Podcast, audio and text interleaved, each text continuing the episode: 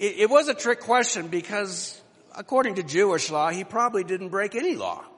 Now, now maybe you're thinking he bore false witness because he made that promise to Jesus. Hey, no matter what happens, I'll, I'll stick with you. And uh, Jesus gives them that prophecy that comes true with just uh, uh within a few hours. So, uh, but false witness, bearing false witness really has more to do with a courtroom scene when you're asked to give testimony and, and you take an oath. So when you think about it, it's not that Peter broke a law, but Peter broke a promise. And um, that, that would mean that Peter's not really a lawbreaker. He's not totally bad, just like we aren't totally bad. But we would hate to think that we're corrupt inside and outside. And in this series of why church, one of the reasons why people don't like church is really somewhat like that. Uh, here's some things I've heard in my life. Hey, I'm already down on myself. Why do I need to go to church? Someone else will tell me why I should be down on myself. I actually heard this one. Church is where someone explains the sin of the week. Or how about this one? Every time I go to church, I discover sins I never knew about. so it's not like we're here to invent new ones or we're trying to explain them all the time. But we want you to understand that, uh, you know, there's a difference between feeling guilty about something and actually being guilty. You, you understand that sometimes I feel guilty for all the wrong things instead of feeling guilty for the right things. But guilt really has to do with, um, with legal terms. It has to do with law. So we can be objectively guilty and and admit it and not feel guilty about it. We can feel guilty about things that we're not objectively guilty about. Uh, then you might use uh, if you're able to sort of say, okay, this, this is a legal status and I do break the law from time to time and I do admit it, then you're open to be hearing about a, a provision, uh, a, a guilt remedy that really only God can provide. We use a word in church that you don't hear in most other places. It's sort of reserved for us. Uh, you might hear it used in different ways, but it really is reserved for us. So if people are asking, and if you're asking this morning, why church? One answer is because that is the place and those are the people that talk about God's grace. At church, with God's people, grace is claimed. Grace is explained. Grace is retained by the people. And so understanding that every Christ follower is a real piece of work, then we understand that every Christ follower is also a receiver of God's grace because we are law breakers. And more than that, we're to be a demonstrator or uh, be a living demonstration of it. So why church? Because there's grace for my guilt at church. We talk a lot about, you know, this is not the place for perfect people. Come as you are. We are not perfect either. And it's just not that we are going to explain stories to you about grace or explain it in five different categories, but we like to look at a portrait of grace. We like to think of grace as some, some fact that God says, I want to show it to you so clearly that you won't miss it. And so let me read from John chapter 1, because the way God shows us His grace is through His Son Jesus. I'm in John chapter 1 beginning at verse 14. It says the word, or Jesus, became flesh and made his dwelling among us. And we have seen his glory, the glory of the one and only who came from the Father full of grace and truth. John testifies concerning him. He cries out saying, this was he of whom I said, he who comes after me has surpassed me because he was before me. And from the fullness of his grace, we have all received one blessing after another. For the law was given through Moses. Grace and truth.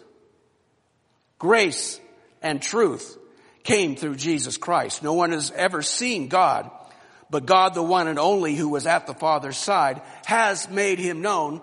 meaning God's son Jesus has made God known to us. And if we're wondering what is God like, the answer is, well, why don't you try looking at Jesus? There you see in a human form. In our culture, grace is pretty much a foreign concept.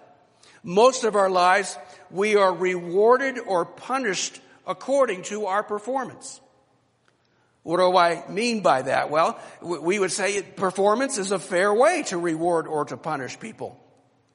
So, uh, people who are uh, poorly rewarded or wrongly punished, we call that injustice. And when someone is, uh, you might say, overly rewarded or gets special treatment, then we say that's favoritism. Or, or let's look at politics. Let's say you're on the left. This is your left. That's my left. This is your left, right? So if you're a, a liberal, we love you. If you're a conservative, we love you too. But if you're a liberal, you'll say, you know, the problem with the world is the rich just get richer and the poor get poorer. So what we need to do is punish the rich. That's the fair thing to do. Or if you're on the right, you would say, no, the problem is not with the rich. The problem was with too big and too powerful of a government. And so what we need to do is every time there's a scandal, and we've had a few, haven't we? Okay? Doesn't matter which administration, government is filled with people and people do bad things. So uh, they would say what we need to do is lessen the control of government and take those scandalous starters and let's punish them. Heads should roll. They should be fired. That's how we deal in our world today. Uh, then along comes Jesus. And no matter what side you're on, Jesus makes everybody squirm. What do I say by squirm? We squirm because uh, his his truth is truer than we can handle, and his grace is greater than we can imagine. It's like this vase in front of me. I wanted to fill it uh, totally full, so you could say this vase is filled with water, H2O. And uh, I couldn't because it would drip out and whatever. But I realize that it is filled with water. Now imagine that this is the content of Jesus' life. What is filled with water by sight, if you imagine that this is Jesus' life, then it is filled with truth and grace. Jesus is filled with truth and grace. So I take this turkey baster and I pull some out and when I pull it out, what do I pull out? If it's Jesus, I pull out truth and grace. Why? He's full of it. And he's full of nothing else. So if Jesus is filled with truth and grace, everything I pull out of him has to do with those two characters. Oh, I wanted to get you so bad. There we go. It's a new one, so I haven't learned it's, it's digital, you know, so I haven't learned how to use it yet. Uh, and, and therefore, when, when I am one who's walking around and living, as I say, as a follower of Jesus, what do I want to show? I want to show more of Jesus. I want to make sure that I am showing grace and I want to make sure I am showing His truth. What do we talk about when we talk about this word grace? When John wrote about it, he was thinking of the old Hebrew word which means steadfast love. What it means is no matter what happens, it is in God's very nature to continue to love us. He cannot stop loving us. It's impossible. That is what he meant by grace, is steadfast love. Well, what about truth? When John was talking about truth as a Hebrew, he was thinking of the word that, that deals with consistent truth. Truth that always comes from God. And so it includes truth that goes way beyond uh, the material world and beyond science. And because Jesus comes and he's full of grace and truth, as we look at him, we know more of what God is like. His grace means that there's no limits to the strength and longevity of his love. His truth means that in Jesus there's no deceit, there's no compromise of character, there is no imperfection. And his Father in heaven is the same. God is morally and factually perfect. His grace and his truth, you add those two together and what you get is the wonderful term perfect goodness or goodness, which refers to his glory. And Jesus' glory is like the Father, except in Jesus we get a chance to see it. We get flesh around it. It has skin. So you add grace and truth together and that is exactly what Jesus is full of. And it means that we have to call him good. Just like the Father is good. Well, I don't like the bad things that happen in the world. I don't like the bad things that happen to me. That does not eliminate that God is purely good. Jesus speaks to truth to those who believe they are so perfect and so self-sufficient that Jesus has to speak to them the truth about themselves. They think they're perfect, but they're not. And Jesus speaks grace to those who think they are so worthless and, and, and, and so needy and so helpless in life. So if we want life to be the life that God has designed for us to live, then it comes best by understanding that Jesus comes with this idea of full of, uh, full of truth, full of grace. And we hold on to that. Now, we read a lot of self-help books, business books, uh, physical activity books, uh, organizing books, things like that. And they're of some value. But the Jesus help, different from the self-help, leads to conquering in our lives the truth about us and leads to goodness. And so it says this, from his, the fullness of his grace, we have all received one blessing after another. Uh, what it's getting at is uh, to be better at Jesus' grace, we need to become a Jesus student or a Jesus follower. And to watch the Master live it. And we do that. We also need to be aware of the grace that we can receive. You know, this uh, translation maybe ought to be just switched a little bit. I, I use the NIV as probably still the, among the most readable Bibles out there, and I've used it for over 30 years. It's a very good Bible. But occasionally you look at a passage and you go back to the original language and you realize it doesn't really say that. It says, from his fullness we have all received grace plus grace. And one reading is grace, uh, uh, and uh, how do I, grace after grace, or grace upon grace.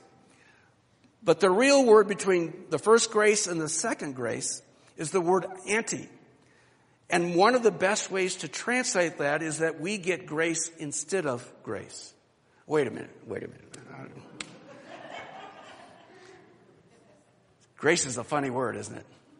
It's a real hard one to understand. And you gotta, you gotta understand the whole work of God through all of scripture. And you go back to the Old Testament and you have to realize that as God blesses his people in the Old Testament and the New Testament, sometimes, I mean, it's the same God, but sometimes it looks a little different the way he blesses them. One of the ways he blessed his people in the Old Testament was through his law. Jesus gave the law. And that was the blessing of the time, the grace of the time. Now we're living in an idea where, you know, it, it's not that the, uh, uh, the, the old grace was sort of like a informing us of what God wanted from us. The new grace is transforming us so that we can live it. The previous display of grace God was teaching us, and as He taught us, we understood our need. You go back to the Ten Commandments. Uh, uh, in the law of Moses, four deal with your relationship with God, and they're all don'ts. And, and, um, and, and the other six deal with your relationship with other people. The first one is honor your father and mother. Well, we know that as we read these, as we memorize these, as we work on these, that we fall short. This is God teaching us that this is not enough grace. This is a grace that is informing us, but not transforming us. The new grace, grace instead of grace, that is coming to us, we understand in verse 17. For the law was given through Moses, a form of God's grace. But grace and truth came through Jesus Christ. Moses gave his law. And you might think it is still true today, and it is. But God through Jesus does not operate in the same way. You read the law, Exodus through Deuteronomy, and it shows us the perfection of God. And it also shows us that we are less than perfect. When it shows us the perfection and the holiness of God, God says several times, you shall be holy as I am holy. You shall be perfect as I am perfect. And we go, you know, I gave up perfection a long time ago. It just didn't work. But the idea was God saying to us, this is what you're heading for. This is what you were going to get. And yet we realized we never got there. God gives to all those who place their trust in Jesus Christ this new relationship with Him that they didn't have before. The transforming grace that we're talking about happens in our world one human at a time. The old human race is dead. The new human race is happening one at a time. Now the old one is not destroyed, but it's transformed as people put their trust in Jesus. So God gives to all of us through that relationship in, with Him this grace that transforms our very being. And so instead of being perfect, He gives us His Son's perfection. And if Jesus is full of grace and truth, like we saw, and you pull anything out of Him and that's what you get, so when we get things from Jesus, we are getting more grace and more truth. Let me put it this way. Uh, have you ever heard the phrase, the truth hurts? It always, no, it doesn't always hurt, but it often it does. Saying that you, uh, uh, tomorrow in the mail, you get a letter from your auto insurer. The auto insurer sends, you know, it's got your name on it. You open it up. You think they're just asking for another credit card, but you open it up and you're reading it and it says, um, our records show that this last year, you and your wife and your two teenage children have this driving record. There were um, three speeding tickets, two red lights that you got a ticket for, one parking violation, and one DUI, and you call yourself a Christian. Because of this terrible record, we have no choice but to discontinue your coverage. That's the truth. And the truth not only hurts our feelings, the truth really hurts. It hurts us objectively. So you're looking at this and you go, well, yeah, I guess they're all true. I mean, we did get all those tickets and to be honest with you, I should have got a lot more. But, so you look around and if you can get any other auto insurance, it'll be at least triple. So you realize you're doomed to commuting on a bicycle or riding the bus. And, and, and so you, you call your old insurer and you ask for an appointment. And you explain very carefully each violation. You know, that second red light was actually yellow. Well, that's not why you got the ticket. Well, yeah, but it was so close. That DUI, I, I don't know how that happened because I really don't drink that much. And the speeding ticket, well, I was passing somebody you know, so I had to be going fast. Uh, and he just happened to have the radar gun on me when I was passing somebody. And so you explain it, but the insurance agent looks at you and says, you know, your whole family has a bad driving gene. It just seems like none of you can really drive well. And so your performance proves that you need help. Well, you, you, then you begin to plead. You, you know, you've said it, it, wasn't all that bad. She says it was. Well, then you say, well, look, um, I'll try harder. Just keep me on your program. No, can't do that. I'll take all the classes. Well, yes, you need to take the classes, but we're still not going to cover you. Oh, uh, I've got this much money on me. Would this make any difference? Because sometimes bribes help. After all, you are an insurance adjuster, aren't you? And, and, and this agent looks at you and she says, look, there's not a thing I can do. I cannot change your record. Uh, you cannot uh, buy a good record, driving record, and you cannot lie your way into a good driving record. You can only perform your way into a good driving record. And then the agent looks at you and says, but I think there's one thing I can do. You go, really? What?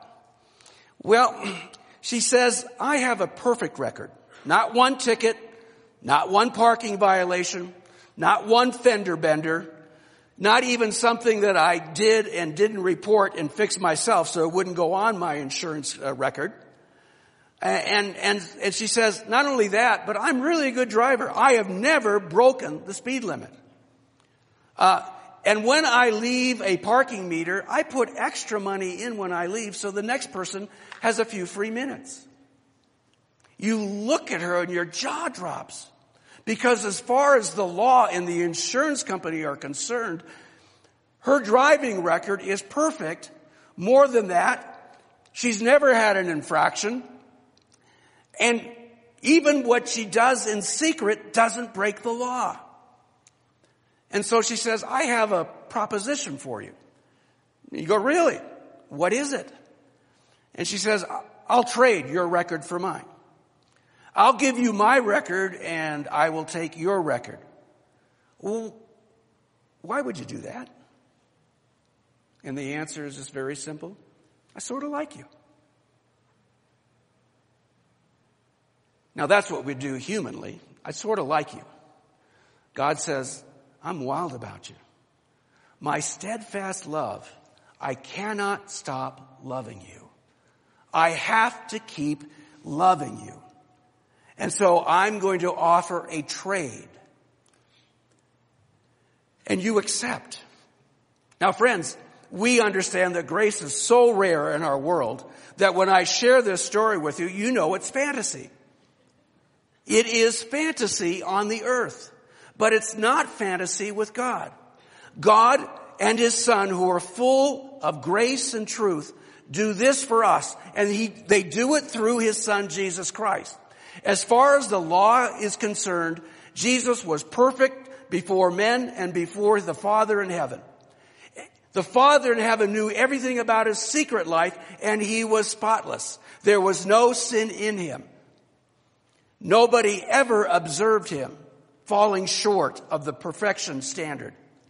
And because he's full of grace and truth, he gives us his righteousness on us and we place on him our unrighteousness, those legal things that we are guilty of. So then who displays grace? It's Jesus. Because it says this, no one has ever seen God in verse 18, but God the one and only who was at the Father's side, He has made Him known. Jesus, because He's full of both, when He walks on the planet, nobody displays God better. It is truth it is grace. And that's the truth. Full of grace and truth. Well, it is not because of your great performance. It is because God has shown us what perfect performance is and he places that reputation, that, that performance of Jesus upon us. And when Jesus leaves this earth and sends his Holy Spirit, and tells us to be filled with His truth and grace in the Spirit, then we find ourselves applying grace to the guilt of others.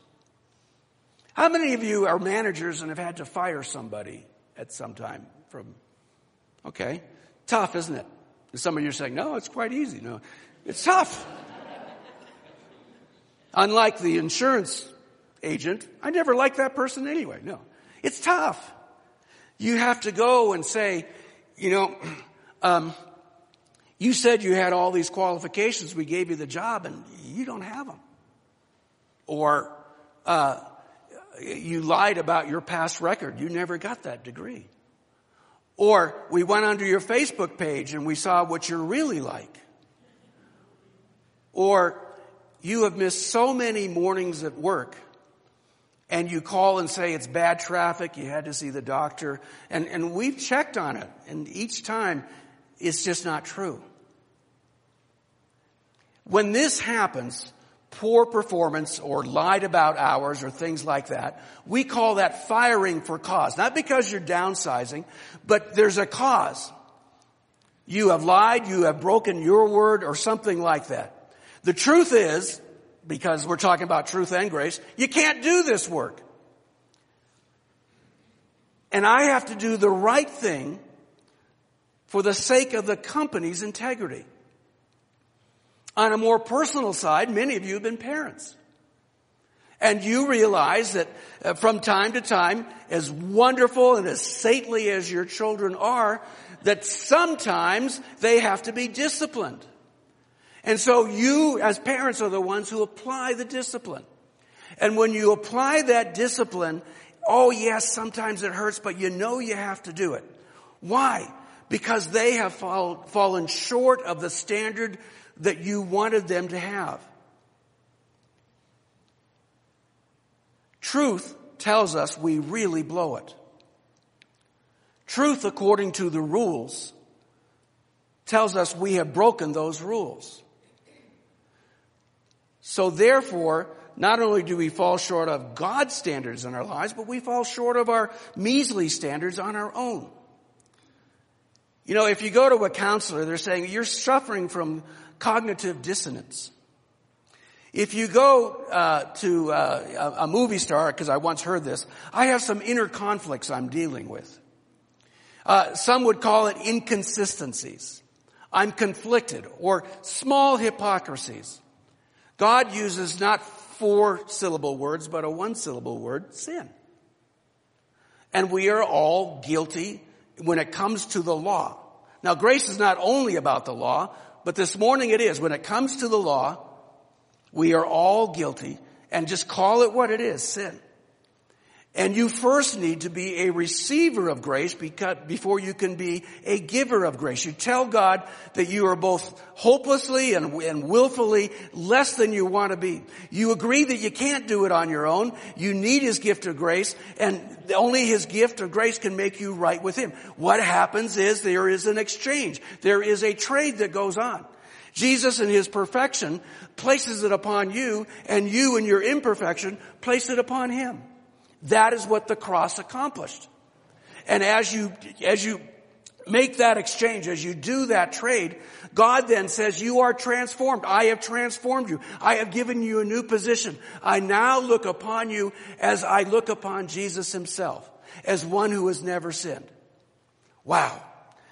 That is a transformation that only God himself can ever pull off. Only God can ever do it. He forgives. He declares you perfect even though you continue to fail.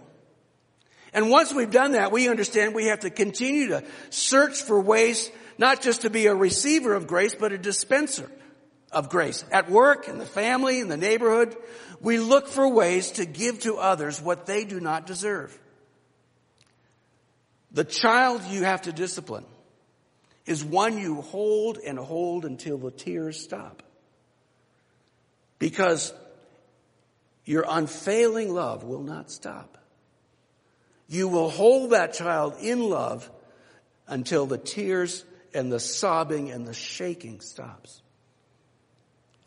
The liar that you had to fire, the person who could not perform. Yes, you've had to fire. You've terminated them. But grace says you also try to help them. And just saying you're fired does not do much help. That is because we are filled with both truth and grace. Truth comes easy. Grace comes from following someone who shows it all his life, all the time, and that's Jesus. And friends, that's all that we're asking. If you believe that this is true, that Jesus is filled with both truth and grace, that you especially understand without his grace, you're toast. You don't have a hope unless God transforms who you are before Him. You will never be good enough. We're about to take communion. And, and as we do, I just want to say, Communion is a way not just to remember Christ, but to remember what he did on the cross for us. And we invite you, you do not have to be a, a, a member of this church or have come three times or gone through a class. We, we don't do that. But we ask you to be certain that you are aware that Jesus' truth and grace has come into your life.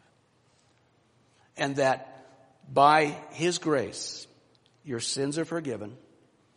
God looks at you as one who is now perfect before Him, totally forgiven, now righteous.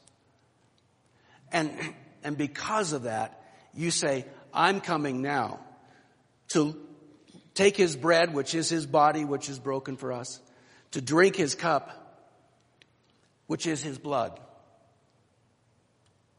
for the forgiveness of our sins.